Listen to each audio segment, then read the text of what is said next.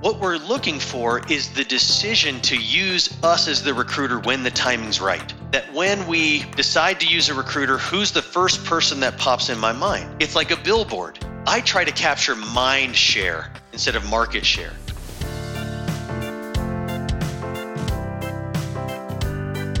Welcome to the Resilient Recruiter Podcast. This is your host, Mark Whitby, and I'm delighted to be joined today by Michael Pietrack.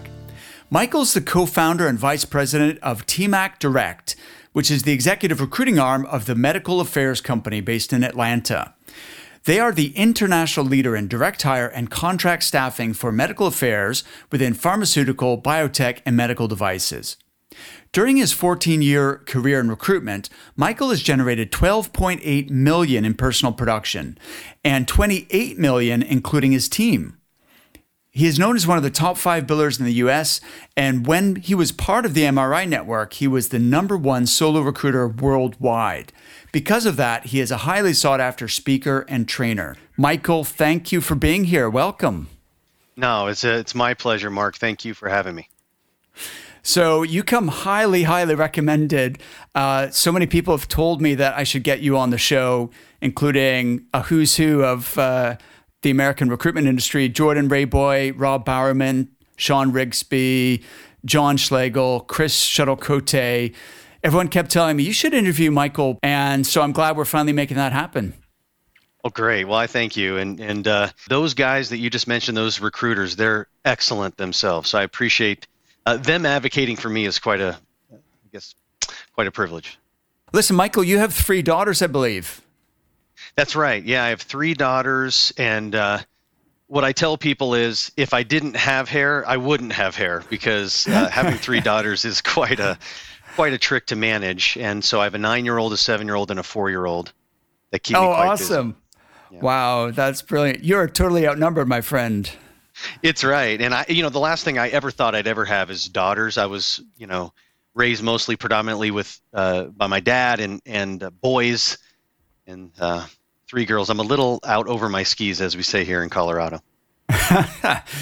Fantastic. I've got three kids as well, and uh, it keeps you busy for sure. So, Michael, like, let's start at the beginning. How did you get into recruitment in the first place? You know, I was a baseball coach. I was a baseball player in college, and when a when you're a baseball player and you end your career, you really don't know what you're going to do with your life because all of your aspirational dreams or that you're going to be this major leaguer and, and the whole nine yards. So uh, for me, I was quite lost after I got done playing. And so what I did was what a lot of people do is I got into coaching. And I was a college baseball coach trying to move up the ranks there and made it to recruiting coordinator at a college in New Mexico, New Mexico State. And so I was heavily involved in the recruitment process, not knowing that was kind of grooming me for a later career. And so when I decided to get out of coaching and get into the real world, I was notified about an opening in the recruiting world. I was like, hey, I can do that. That's probably the only thing I have any qualifications to do. And so I hooked up with a very great man in the MRI network. His name's Dave Murphy. Um, and uh, he taught me everything he knew, took me under his wing, and, and the rest is history, as they say. Oh, that's amazing. Uh, it's interesting. I was discussing with a friend of mine, Joel Slenning. I don't know if you know Joel. He's in the Pinnacle Society as well, and um, we're running a, a, program together for firms that want to scale uh, and potentially sell their their recruiting or staffing business eventually. But um, he makes a point of recruiting. Uh, athletes, people who perform at a high level, um, whether that's in, in college or, or what have you. And do you think there's something to that? Like you, you obviously have a athletic background. What is it about that kind of um, competitive sports that p- maybe makes a good um, breeding ground for recruiters? It's an interesting question, Mark. Uh, I would mm-hmm. say the biggest commonality between all athletes is this ego drive that despite failure, you're going to succeed next time. And that's very important if you're going to be a resilient recruiter. You got to have that ingrained in you. Now, specifically baseball, where you fail so much, failure's built in, and people just understand you're going to fail. You know, if you're successful three out of 10 times, you're successful. Right. That was a really great breeding ground for me to go into recruiting, understanding that it's a numbers game, and uh, and so baseball really kind of set the stage for me to do well in this business. I, I really believe that. Interesting. Why else do you think you've been extraordinarily successful, Michael? Because you know, um, a lot of I know a lot of recruiters listening are working super hard, and so it's not lack of effort and you know they're they are good at what they do but the the results the income that they're getting doesn't reflect how much effort they're putting in what what has been your secret yeah that's a fair question and and it's not one thing mark mm. it's a compounding of a variety of things uh, for instance one of the things that has been most influential for me to increase my billings is being more niched or niched as uh, as you may say where you are, right? Um, exactly, right. So uh, finding a niche, sticking to it, becoming a celebrity in that universe, less is more, has really been foundational for me. But also marketing has done mm-hmm. has been a big element for me. I do a lot of things to help brand and market and attract people to me. Mm. When I think about LinkedIn, I think about it as people finding me versus me just finding people. Mm. And um, honestly, I had sort of an epiphany at a uh, in sitting in a drive-through of a restaurant we have in the United States called In-N-Out Burger. Oh yeah, I've heard of um, that. You've heard of it, okay? So if you go to In-N-Out Burger, you're going to see a very simple menu. They have a single burger, a double burger, and that's it. okay. And the line for this restaurant, Mark, is sometimes like causes traffic jams. And I'm sitting there waiting in this epic line to get a cheeseburger, for goodness sake. And, you know, I looked at the menu and said, what do they do? If what would they do if I just said into the microphone ordering, I'd like a chicken sandwich. Mm-hmm. And that spurred this whole process for me to say, you know what? They don't stop their burger making machine they don't go out and buy a chicken patty just to serve my one order, but I was doing that as a recruiter. So I was stopping my machine to go get do this one tangential search. And instead I said, you know, I'm going to say no to all the chicken sandwich orders now. And I'm just going to do a burger or a double burger and I'm going to become fast and I'm going to become the best at doing this that there is. And what I found is my line started backing up, causing traffic jams too. And so for me, becoming more niched has meant more, not less. Starting. That I agree 100%. And that's such a brilliant analogy, by the way. I'm, I'm going to remember that one. I think um, recruiters are fearful of giving up something. They think they're going to lose business. Like, oh, but I, if I say no to this customer, then I'm going to lose business. And I'm sometimes trying to persuade people that actually you're going to make more money by being more focused and more efficient. Um, so, but the way you explained it makes makes total sense.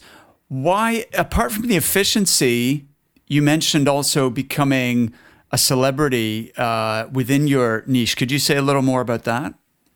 Yeah. So what I started doing was. Um, every time I get a job order or search assignment or whatever the vernacular is that a recruiter may use, a new job, I film a, a short video, a one and a half minute video that is basically my voicemail, but looking at a camera. And so when I send out a bulk email or when I post an opening anywhere, any LinkedIn or whatever it is, I always have that video.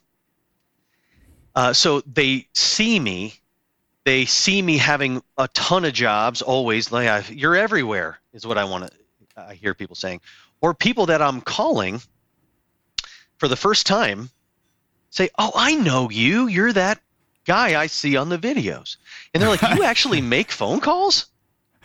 You know, and so um, it, it's just like commercials.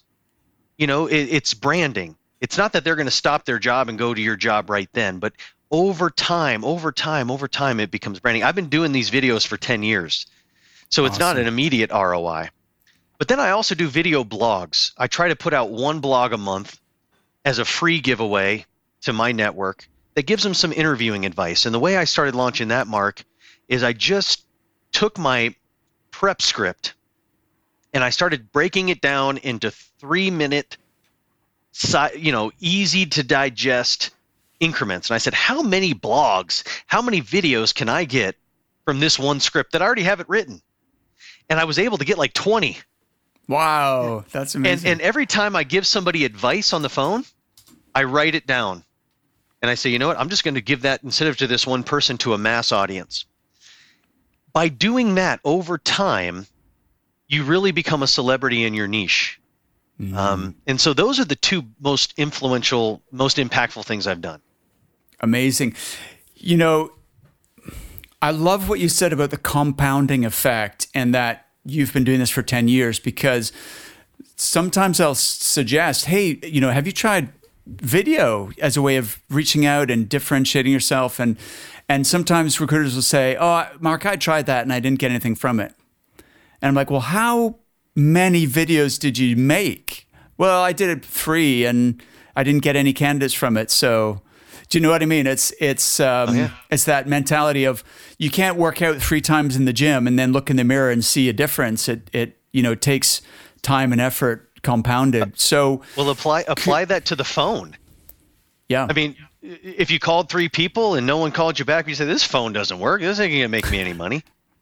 So right. branding branding is sort of if you can picture like cattle being branded you know, they have this branding iron. It's really hot. They stick you once and the brand's there forever. That doesn't really work in our world. It's more like impression, impression, impression, impression, impression, impression over a long period of time to the point where then the brand is branded in in their mind. And what you're basically trying to do is capture mind share. For instance, if you see a commercial like for in the US, I don't know if they have it where you are, but in the US, every now and then McDonald's has this thing called the McRib. So I never go to McDonald's unless I'm going to go get a McRib. So if I start seeing the McRib commercials, I know I'm going to go to McDonald's. But the whole time, I've already made that decision.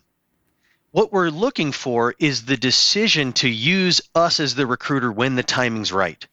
That when we decide to use a recruiter, who's the first person that pops in my mind? It's like a billboard. You don't need a lawyer today. You may not need a lawyer years from now. But when you do, it's that billboard of the lawyer you've been seeing over and over and over that you're going to instantly think about. So I try to capture mind share instead of market share. How many people in my niche think of me when they think of the word recruiter? And that's what I'm after with my branding. Totally. I, I uh, have a, a, friend who uh, used to be a sales director, and he, his expression was Your success in business and in sales is directly related to how many people know who you are and what you do. And I think the two factors you've mentioned go really well synergistically. So the niche market specialization and then building your brand, it's so much easier to build that brand within a tight niche, right? Because then it's a finite number. It's a finite, you know, total addressable market or whatever you term you want to use. That realistically, you could over time, you know, have some kind of contact with everybody in that in that niche and have everybody know who you are. Whereas if you're too generalist, that's never going to happen, right? You just, you know, your efforts are going to be diluted um, rather than concentrated. Could you break down like the video process a little bit? Like I love how you came up with the ideas for creating these videos. So one is when you're every time you get a new job, it's what you would say in a voicemail anyway, so you may as well record a video. So that's brilliant. The second idea was you know, advice that you're giving over and over. Why just give it one to one over the telephone? Why not give it one to many and use video? Uh, so the kinds of things you might say to a candidate to prep them for an interview or what have you, you could turn those into videos. But um, I think sometimes people, so that's one objection. People say, I don't know what I'd talk about in a video, right? So you've just given us plenty of ideas to work from there. But then the second objection is, uh, well, I, I don't want to get all kinds of equipment and like what what did you start with when you started doing? Because I've seen the videos on your website and they look pretty slick and professional, and people might look at that and go, "Well, that's." he obviously had professional video people come in and do that. How did you get started with video, and what equipment do you use today? So, uh, good question. Very fine question. Uh, if anyone wants to go to our YouTube channel, you can go to our whole video log and just sort by the date and look at the earliest ones first, because that's basically what your first ones are going to look like. Mm-hmm. All I simply did when I first started was I had a laptop that came with, you know, a camera built in. Yeah. So I just pushed record and I noticed that my face was really dark. I have these deep sunken eyes and sort of a protruding nose. And so if I don't have a light shining in my face, I either look like Uncle Fester or that guy Steve Martin in Roxanne with the huge nose. so I need to have light shining in my face. So really all I had was a desk lamp that I just, you know, cranked up to shine in my face. I had the light that's already in my laptop and I pushed record. And all I, all you do is trim the ends, upload it to YouTube that gives you a short link and you're in business. I mean, the cost of that was the cost of the lamp. Uh, since then, what I've done is gotten a high def camera that costs 50 bucks, 49.99, and a little bit better microphone. Um, but uh, now for my blogs, when I do a blog, I have a place where I do a green screen uh, with a you know a virtual background and and you know a, a lapel mic, uh, some flood lamps, and a nice camera. The whole setup was about five grand, US. So not everybody has to do that. I mean, honestly, nobody cares. Even people might not even listen to what you say. It's just that they're seeing you. It's just that's all it is. You're putting something out there. They're seeing you. One more impression. One more impression. And so you don't need to have a fancy setup. You're right. I think it's as long as it's good enough, it has to be professional enough that people don't even notice, right? If they notice oh, this is not a very good video, then uh, I think that's not good enough. But as long as you know it's decent, then you're good to go. And it's building that know, like, and trust factor yeah. where people see you over and over and over. Let me let me just add something to that, Mark, if you yeah. don't mind. Like, there's some guys that I follow. I, I, like uh, Simon Sinek. Uh, is that how you say his name? Yep. Sinek or and then there's another guy, Martin something. I see these videos all over LinkedIn, right? Mm-hmm. They're like on their phone. It's shaky and it's like they're just t- doing a FaceTime call with you. Right. So it doesn't have and sometimes I see sales leaders doing these things and they're on a walk. Or um, other ones, they're on this hike and they just stop. Hey, I just had an idea. I wanted to share it with you. So it doesn't have to be this big production. It just has to right. be raw and real and impactful. Yeah, absolutely. That's awesome. Do you know actually getting outside is not a bad idea because the the two biggest factors when it comes to the quality of the video one is audio so you you know you need to make sure that your sound is is decent but second is light as you said like you had that lamp pointing it at your face and if you can't get that in your office then going outside solves that problem. Would you like to make the transition from pure contingency to being a retained recruiter? Do you want to be respected as a true business partner by your clients while increasing your average fee? If so, then clearly you need to do something different. You can't just keep doing what you're doing and expect a different result.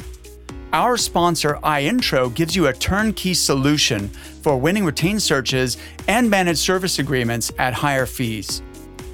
You will take business away from your competitors because you can actually show the client a unique methodology in a very tangible way and demonstrate conclusively how you will improve their staff retention and reduce their total cost per hire while also saving hours of management time. If you'd like to see how iIntro can help you to grow your recruitment business and increase your average fees, just go to recruitmentcoach.com forward slash retained. Book a free consultation. There's no obligation, and if you mention that you listen to this podcast, iIntro have pledged to offer you a 25% discount on any of their services. Just go to recruitmentcoach.com forward slash retained to get started.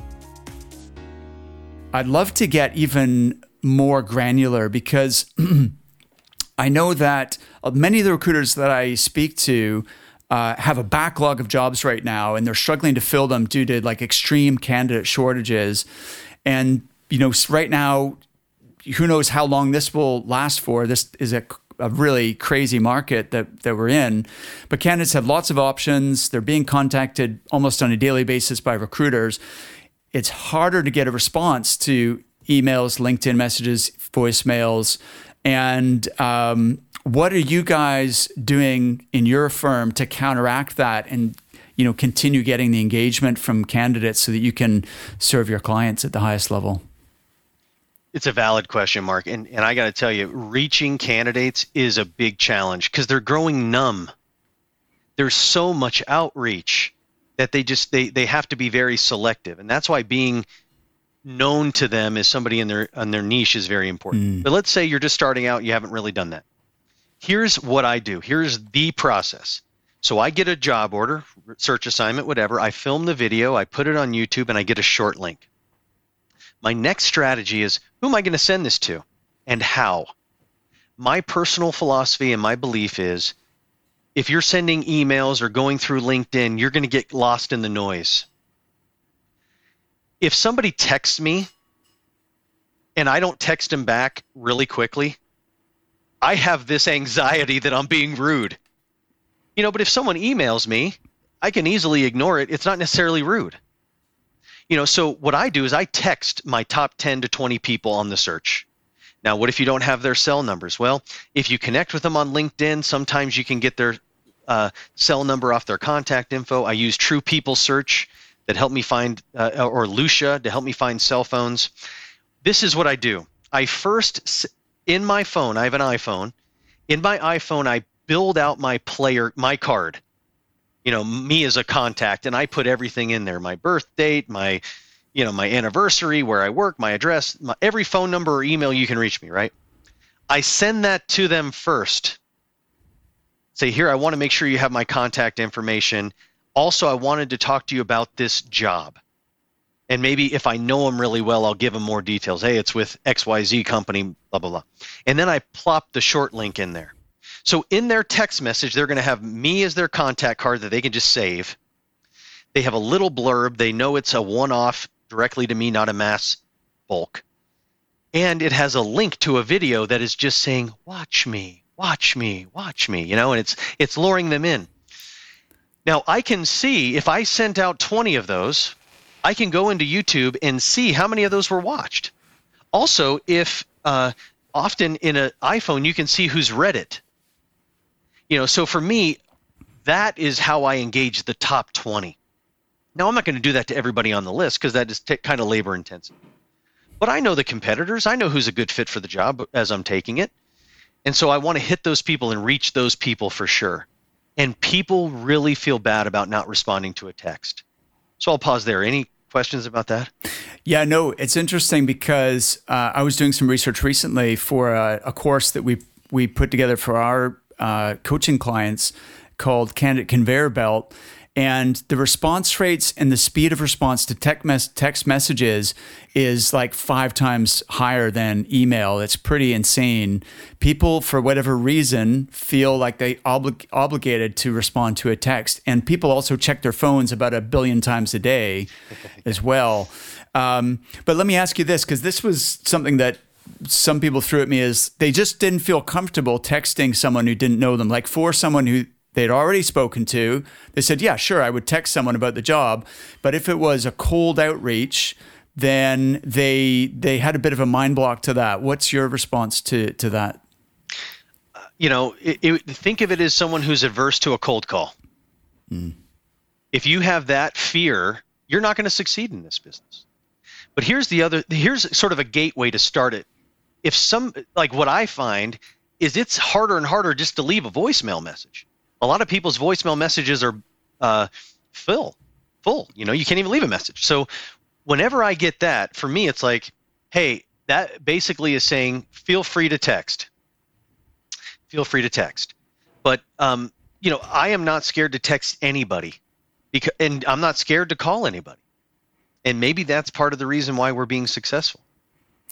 Absolutely. You know, if you, I, I'm glad you said that because I had the same feeling that look, if if you believe that this opportunity could be you know life changing for someone, it could be a, such a significant improvement on their current situation, then don't you owe it to them to let them know about it at least through whatever means possible to get you know get their attention and put this in front of them so they can make a decision? You know it's kind of like your duty your responsibility your obligation to you know make sure that this person receives this information. And if if if not then you've you've failed in in some way. Like and is maybe the odd person might get upset or you know feel like you're intruding. But um, think of the think of the opposite. Like is it better to upset a couple of people in order to help you know someone make that life-changing move or is it better to you know play it safe but then nobody gets you know to learn about that opportunity? That's kind of the way i think about it anyway and and um, then again if it's not a, an exceptional opportunity why are you even working on it? Well let me piggyback on your thought process there because i would agree with you. Um, the other the other thing to think about is there are re, if you explain why you're texting then it could really help. Just like it, you kind of throw a preface on some of your questions so it doesn't seem too forward. Like when you're asking mm. about compensation, you wouldn't walk up to a stranger and say, "Hey, what are you making nowadays?" You know, mm-hmm. but if you mm-hmm. throw a preface on there, they may be more open to telling you. The same thing with a text. Hey, Mark, all I had was your work email, and I just wanted to be as discreet as possible. That's why I'm texting you. Or, hey, I have this confidential search, wanted to make sure that it got directly to you with speed, so I thought a text would be best. You know, Love hey, it. I've been meaning to send you my contact information, so I wanted to get that to you. Uh, and and then I also wanted to tell you about this job. So you know, there's different ways of doing it, so it's not it doesn't feel spam or bulk. You want to do it one off. But I want to also just comment on why the your card your contact card going in there is so crucial. Because if we go back to branding and them thinking of you, there's twofold why if they have your card, it's important. So I'm one of Jehovah's Witnesses. I don't celebrate birthdays, but ah. I have people on my phone that comes up all the time. So and so's birthday's today. So and so's birthday today, and I'm thinking of them, you know, because I care about them. I'm not going to say happy birthday, but I, I am thinking of them when my birthday comes up, I certainly don't want them to wish me a happy birthday, but at the same time, it's another touch. They're seeing me. The other thing is when you call someone and you don't know the number, what do you do? Decline. Right? Or you're trying to wrap your brain around, okay, who is this that's not saved in my be? phone that this could possibly be? But if they save me, then I'm in their phone in perpetuity. Ah, uh, of course. Genius. And, and, it's so obvious when you say it. Um, so, Michael, just I I like to just understand the nitty gritty. So, you send the card with your first message so that they've got it. So it basically looks like three messages. Okay. You know, it's card, mm-hmm. then context, mm-hmm. with a video link, but the video link pops up as, as a third message, as almost like a separate message. Got it. Got it. And, and test Beautiful. it. Send it. Send send. A, try to send a YouTube video, a random one, to someone that knows you're about to send one, and see how it looks. Or try to send your contact card to a friend, um, and and and uh, you'll see how it all looks. Wouldn't it be better rather than send the YouTube video to put the video on your website? And then link there so that they immediately have your contact and from like they're well i suppose you've just sent them your card haven't you? But they're on your website rather than getting distracted and down a rabbit hole on youtube? Well it could it very well could be better. Uh, for me i don't house these on our website. Okay i um, see. and honestly um, by the time i post like i don't rely on applicants at all. Like i don't even yeah. like to post my positions on our website but i have to just for branding so by the time I get around to writing the post, it's it's not new. You know, it's, okay. I put it off. So you're going minute. fast. That's the, you're right. Okay, I get yeah. it. Yep. What what is the time scale like uh, around this process? So t- you take a job today at 9 a.m. What what's the uh, sort of chain of events? Yeah, good point. So every just like In-N-Out Burger, they know what is they know who the next the next person's ordering something they're ready to fill. Right. So for, and if they're not, then they're like, "Hey, you're at the wrong restaurant." So for me, I have these master roll-up lists. Mm-hmm. So I work in the pharmaceutical industry. I work in one or two functions within the pharmaceutical industry. The differentiator between one or the other is the therapeutic area. So I have all these master lists on the therapeutic area side. And then I have a way in my data, database to tag whether they're active, inactive, or sort of in the middle listening. Okay, so when I get a new assignment, I go to that master list, I sort by geography, I sort by activity. In the active and listening ones, they're going to get a text from me as soon as the, the thing's hot, as soon as the, uh, the video's out on the world. Um, and my goal is to try to get one to three submittals, pojos, whatever the, the vernacular is, within the next within a day or two. And if I can do that, then I can really test the job the quality of the job order. If they're telling me that it's urgent and I send them three people and then I don't hear from them, well then I'm off to another assignment. So for me, I work 100% contingent, not 100%. I'd say 99% contingent. I like contingent search. Interesting. Because I know the universe that I'm working in, and I know when a search is done. When I'm working tangential, retained things, you know, I feel like I'm married to this thing, and I don't really mm. know when the search is done. I hmm. want to, on a contingent basis, saying, "Hey, these are my three candidates. This is all I'm going to yield. I'm rolling the dice, and I'm I'm I'm playing the odds." And so, uh, and because of that, I have a lot of volume and I can send candidates to multiple jobs, which is really what I'm looking to do. Ah, uh, okay. I'd like. Let me circle back to that. Before we do, I just had one more question about your process, outreach process, which is, um, have you f- tested and found it's more effective to s- contact people directly from your cell phone versus using like there are some platforms you can integrate with your database and send text messages through the database, do you feel like you have a will have a better response because it's more personal or like why have you chosen to do it that way specifically? Well, so we use RingCentral that's tied to Crelate. Yep. And yep. um and so we can text through our RingCentral platform, which I okay. do most of the time. But that mm-hmm. I, I can't send my card from my iPhone through RingCentral. Mm. So usually right. that first initial outreach is on my cell phone. But in my car, in my contact card, is my work number, my RingCentral number. So then what I do is I convert to RingCentral, and for them, it's all the same person. Great. I love that. You have thought this through. Um, before I go to my next question, I'd like to share one of the keys to my success in recruitment and in business. You may have noticed that a lot of the people I interview on this show have a coach. That's not a coincidence. Most high achievers have a coach, including me.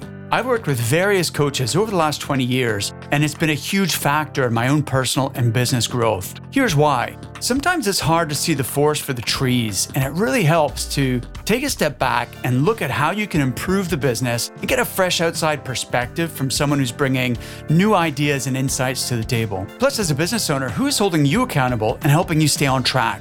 So, I want to encourage you if you're not already working with a coach, get one. It doesn't have to be me, there are plenty of amazing coaches out there. Just find someone who you believe will add measurable value to your business and can help you get to the next level. If you do want to explore a coaching relationship with me, then you're welcome to apply for a free 30 minute strategy session at recruitmentcoach.com forward slash breakthrough. This is not a sales call. My number one objective is to help you to get clear on your goals, identify the roadblocks that are holding you back, and create a strategic plan to increase your billings and grow your business. I promise you'll leave our session feeling focused, re energized, and excited to take your business to the next level. You can apply at www.recruitmentcoach.com forward slash breakthrough. I'm a big believer in retained and but I'd love to hear your philosophy because it's obviously working for you. Um, and the one thing I've latched onto so far, which does make sense to me, is you want to be able to, if you've got an outstanding candidate, you want to be able to present them to multiple opportunities rather than feel like you're you have to only send them to to one. So I can see that being one strong argument to for the contingency model. Are there any other reasons why you prefer to work that way? The big reason is I would say 80% of the retained searches I've worked I wanted to I wanted to divorce them before the end of the search, you know? okay. Some of them um, they go so fast like I haven't even gotten my retainer check yet and the job's right. filled. Okay. Um, but some I, I'm just companies are so off and they're they're so super picky and and unreasonable and I feel like they become even more unreasonable when they retain you. That's been my mm. experience. I have nothing against retained search. I would love to be paid up front for every search I do. Um, but for me, I like to move fast. I like to present mm-hmm. multiple people to multiple places. Um, and uh, for me, I feel like that's a better service to the candidate. Mm. If I, if I'm calling you and hey Mark, let me tell me about the jobs that you're filling, and I can present you five. Right. Why would I need to ever go to any other recruiter? Right. And if I can present five candidates within two days to a client, why would they need to go to another recruiter? Absolutely. So, so for me, every candidate, I call it my inventory. I want to mm-hmm. make money off them if I can during the window of time where they're looking. And if right. I'm too boxed in by a retainer, I feel like I'm providing less of a service uh, to the candidate as well. And I feel mm. like if mm. you own the candidate market, you will eventually own the client market. Mm. That is my personal feeling and choice. I have nothing against retained search, and I think it's a great model. But for me, this model is cooking, and I'm I'm happy to do it. Fair enough. I respect that. Listen, um, you mentioned like five candidates in two days. Is that your kind of benchmark of what you aim for, or what's when do you consider like how many? Uh, by the way, you mentioned a term earlier. I want to explain. POJO stands for Presentation on an Existing Job Order. I think that's an MRI term, um, but m- people might not know what that is. Do you feel like that is five candidates in two days? That's what you're aiming for? You know, it every search is different. So mm-hmm. I work positions that have a territory.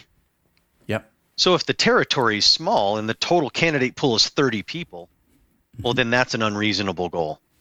But if I'm working a national search, nine openings, nine territories, whole US, well, it could be very well more than five in two days. It could be two right. people per territory in, in a few days. But the thing is, I found that all companies are suffering from the same staffing challenge. And I'm trying to be the solution to that staffing challenge. They want speed and accuracy. If you're fast and inaccurate, you're annoying. And if you're on point but slow, you'll probably lose in contingency search. Mm-hmm. So, in order to win the client and win the deal, you got to be fast and accurate. So, with these mm-hmm. master roll up lists, working in a tight niche, the sourcing's already done. Now it's just a matter of plowing through the phone calls, plowing through the text messages, and reaching those people. And so the, the search goes at the speed of my outreach. I rarely send bulk emails because I'm working in such a tight niche, it would be annoying. You know, so what I do sometimes is send a monthly email with just a, a whole bunch of jobs. Mm-hmm. Um, or I'm sending a text, hey, I got another one. Here's another video to check out. Here's another one you know that kind of thing. So um, I don't have a number that I try to hit, but I can tell you, Mark. Here's my benchmark. Whatever my list is of people, mm-hmm. if I'm through calling them and texting them, and I yield whatever I yield off that, whether it be one to five people, mm-hmm. and then I go through it again, I know I'm not going to get some mysterious new candidate because the sourcing's done. And so whatever it yields, I know that's what is going to be yielded. And so whatever that number is, I'm confident that that is that is what the, the search will yield. You go through your your roll up list. How many times do you attempt to get a response? I I try to do twice, mm-hmm. but um, minimally once. Mm-hmm. Um, and then you know what I do is I have a team of people that sometimes help me with it. Like for instance, Um, I'll take all the people that are active and listening, and all the people that we just don't know, they haven't responded in mm-hmm. a year or two. I may have my team call those people twice. Mm-hmm. And so we're tackling it as a team most of the time. Okay. Um, a couple of things. Number one, since you're acting like you see your service as being almost equally important as the candidate and acting as a talent agent for them, um, do you ask your candidates for exclusivity? No, no. Okay. I try to earn it. Mm. I earn it, and and the way I earn it is, hey, Mark, uh, I have seven openings for you. I'm so glad you're in an active job search because we got a lot cooking. Or hey, I got two openings, um, but I know that there's four, and I'll tell them, hey, there's two other openings. Maybe I know the recruiter that's working on that. Uh, I don't ask clients or candidates for exclusivity. I try to earn it through hmm. speed and accuracy. I want them to draw the conclusion themselves. Why on earth would I need anybody else? That's my goal. Interesting. All right. Uh, fair enough. And you mentioned before that your sourcing is already done, so you're working at the speed of, you know, outreach. Um, but how did the sourcing get done? Is that an ongoing effort, and whose job is that, and what does that involve? Everybody's uh, good question. Everybody is in charge of that. Okay. So um, for themselves, or like you don't have a team member who just constantly sources for you. I don't. Um, okay. I don't. We we need one. It's probably a good idea. But okay. what I found is um, the intellectual uh, property. Like I guess I don't know what the right word is, but my understanding of the market is mm-hmm. going to have that person on the right list, coded properly, and everything. And it, for me, it's really hard to outsource. Mm-hmm. So my recruiting team, once the calls are done, then we go to LinkedIn to say, okay, who's new? Mm-hmm. Who new is that we don't have in the database? But these new people aren't making a job change. They're within their first year or so. But what we find is sometimes we're working in a therapeutic area that we haven't worked in in a while, mm-hmm. Or in a geography we haven't worked in in a while. Then LinkedIn becomes an additional thing to our database that then we inhale those people in code them up, put them on there, and try to get a hold of them. But over time, it's like this continual grooming process. You know, so LinkedIn kind of facts fact checks our uh, our sourcing, our data, how tight our database is. Got it. So I guess you've pretty much already mapped your entire market. So everybody, virtually everybody, is already on your database, and so and they're hearing from you. They're getting like a monthly, um, you know, job, you know, update, hot job update. They're also seeing your monthly video blog. You know, so you're you're keeping them warm and nurturing those that, um, you know, everybody in your database on a continuous basis. So then when you contact them, they're so much more likely to respond. That makes total sense. Here's another thing I'm doing, Mark, that may mm. may be applicable to other desks and other businesses. So if, in my world, there are people that are doing a function. Let's call those major leaguers for the baseball fans out there. There's a group of major leaguers that I work with all the time. Then there's a group of minor leaguers. These minor leaguers want to be major leaguers. For years and years, me and my counterpart uh, recruiters and other firms would just ignore the the minor leaguers because they just want to suck your time away and you can't help them anyway, and the whole thing. I turn, I said, you know, if they're ignoring them, maybe I shouldn't be, because I try to do everything that my competitors are not doing, just to be different. That's one of the things I think about. If everybody's doing it, maybe I shouldn't be. It's like a life mm-hmm. thing that I do. Anyway, so um, what I started doing is have a whole marketing campaign to the minor leaguers that want to become the major leaguers. I provide them free interviewing advice through these blogs that I do. Mm-hmm. Uh, I have this standard response letter anytime I get an email from them. Here's a bunch of helpful links. Here's a video. Here's a couple videos that may help you. Here's our interview. here's our interviewing checklist thing to look at. I give them all this stuff. Basically, I'm gaining brand loyalty before they even become in the function. Mm. So by the time they become and break in, some of them we help break in. Others break in on their own organically, but they've already decided that they like us, that we were helpful when everybody else was ignoring them and they remember it. And so I've tried to make it as is very not very not very time intensive. And I try to have I give. The more I give, the more I feel like I I get back. The, the one of the foundational books aside from the Bible, of course, is this book called The Go Giver. I implement that in my practice all the time. And what I found is when I give stuff away, I'm not giving it away to get a return, but I, I can't I can't outgive the return. And so, um, but the thing is, you got to guard your time. So you want to make it as is uh, less time intensive as possible. One more thing, Mark, if I could, I want to talk. I want to peel back the onion on this whole concept of time. If you want to scale your business, you got to be able to multiply your time. Now, the one thing that we all have the same of is time. Some of us are more efficient and that sort of thing. So the only way I thought I could scale my efforts was not to start from scratch every time.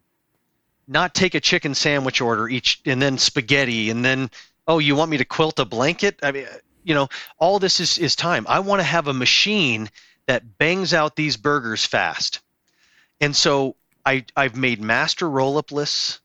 I've tried to get as fast and accurate as I can all to multiply my time so that all the effort I put in on search A could yield me a placement on on uh, search B and C and D and, and, and ongoing. It's like a patty of burgers. You know, you get a bag of burger patties. You don't do that just to make one burger. You want to make all those burgers and sell them. So your inventory has to be recyclable. And when your inventory is recyclable, your time is recyclable. Mm. And you can hmm. actually exponentially increase your billings because you're not starting from scratch each time. Beautiful. That's uh, that's genius. I love it. Thanks, Michael. Listen, um, couple more quick questions. One is, could you talk me through a typical day of a high producing desk? Like, when do you start, and then like, how do you divide your time up? It's changed over time. Um, okay. I feel like I'm still writing the effort momentum that was created in 2009 through 2011. My first child was born in 2012. My whole life changed at that point. How Absolutely. much time I could dedicate to this business changed at that point. But from 2009 to 2000 or yeah, late 2009 to mid 2011, I averaged 445 on the phone a day.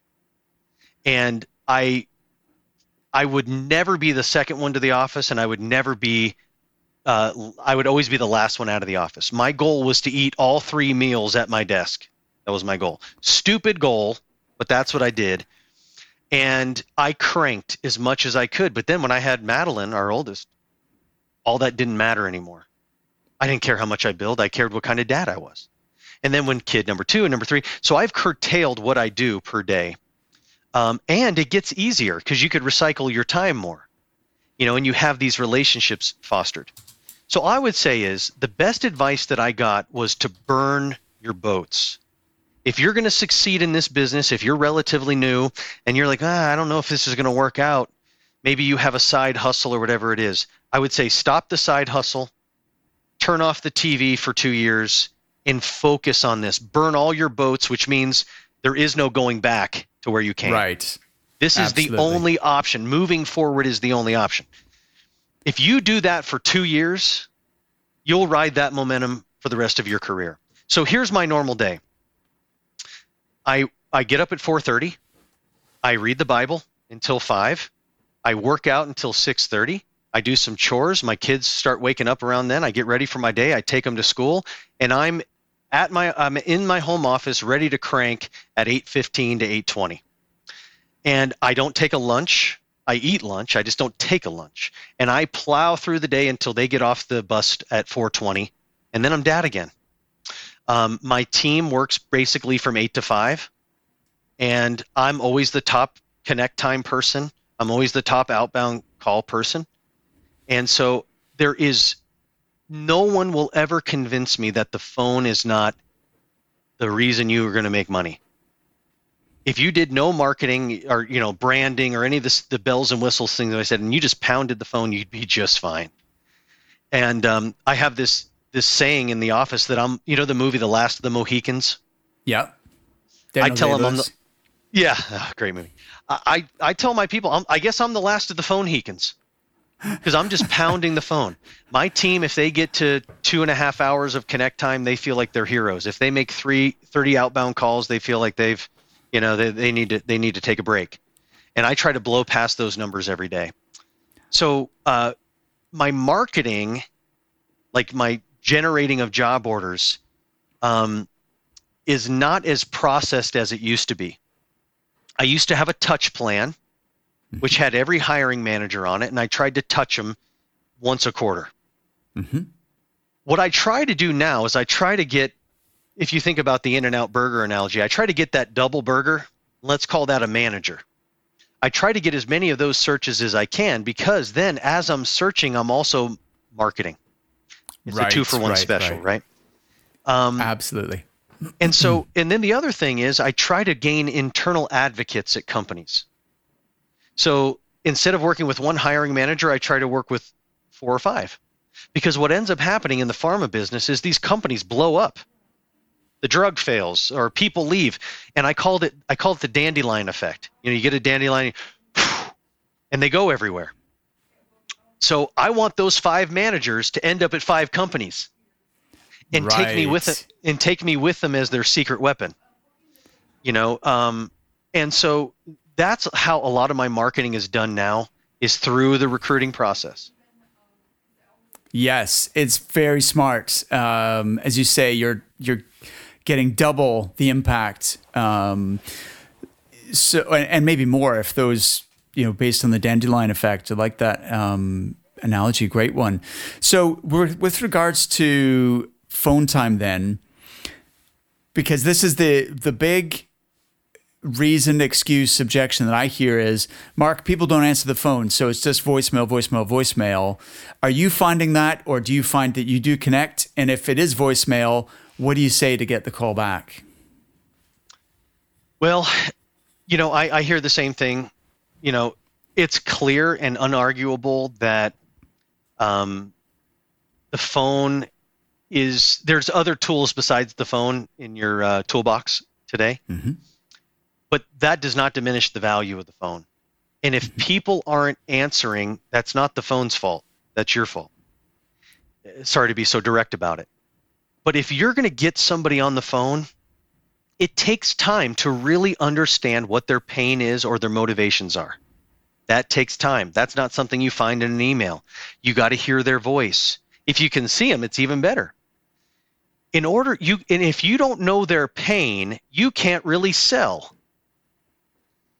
Selling takes time. Convincing, persuading, building relationships, these take time. These are longer calls. If you're not having these lengthy calls, 20 minutes, 30 minutes, 25 minutes, whatever, if you're not having these calls, you're not building relationships. It's a transaction. Here's the deal of the day. You interested? Great. Let me schlep your resume. But you're not building a relationship with that person.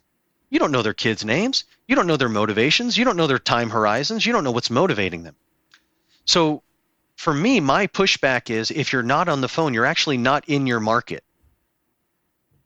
You're no different than a talent acquisition person who's scared to death of the phone. Have you noticed that? Talent acquisition people, they like oh, yeah, they, they just call. want to email, they won't call, right? So so the yeah. same thing. Um, if you're afraid of the phone, you're going to have limited ex- success in this business. You might still have success. Um, mm-hmm. So uh, all I would say is phone time to me, when I look at my phone time number at the end of the day, I'm like, how much time was I in my market? Mm. How much mm. time was my, you know, my uh, open sign on in my storefront? You know, because you you can't impact your market if you're not in it. Totally right. Totally right. So, um, the biggest, so one is phone fear is is one uh, thing that prevents people from being as successful as they could. The other, though, is distraction. There's at which it just seems like there's so many distractions these days. How do you stay laser focused, Michael? You know what? I'm struggling with it too. So it's not like you know anyone's immune to it. My cell phone's going off, my LinkedIn, my email, personal stuff. Um, yeah, I'm working from home for the first time, and like the pantry seems to be like, Michael, hey, hey, what you doing? You know, um, and and uh, also for me, I'm a very Type A, pacing kind of guy. So sometimes I just find myself, I just need to, I just need to go move and come back. You know, um, you know, and so how do I, how do you just eliminate distractions? You know, you just do your best to stay focused. It's sort of like an NFL quarterback. They drop, they're dropping back to pass they understand that there's people flying at them, big human beings coming at them, but they have to focus. And the people that can focus for the longest period of time will succeed. But the thing is, you got to take a mental break. Look at your phone, not constantly, but every now and then. And and uh, for me, it's the walk. Mm. I, just, I, just, it's like a, a, a neurotic dog. I just have to go and pace for a second and come back. It's just to get rid of some of this nervous energy. Um, so, you know, how do you eliminate distractions? I don't know if you can. It's just a matter of giving in or not. Absolutely. Michael, this has been fantastic. Uh, thank you so much for sharing your you know wisdom and insight based on your considerable success. And uh, I've really, really enjoyed talking to you. Oh, again, this was uh, this was very fun. Thanks for uh, tracking me down and getting me on here. I'm I'm glad you did, and and uh, I look forward to our friendship continuing. Me too. Awesome. Have a great day.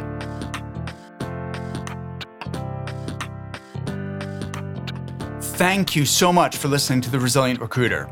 If you've enjoyed the show, the best way you can show your support is to click that subscribe button.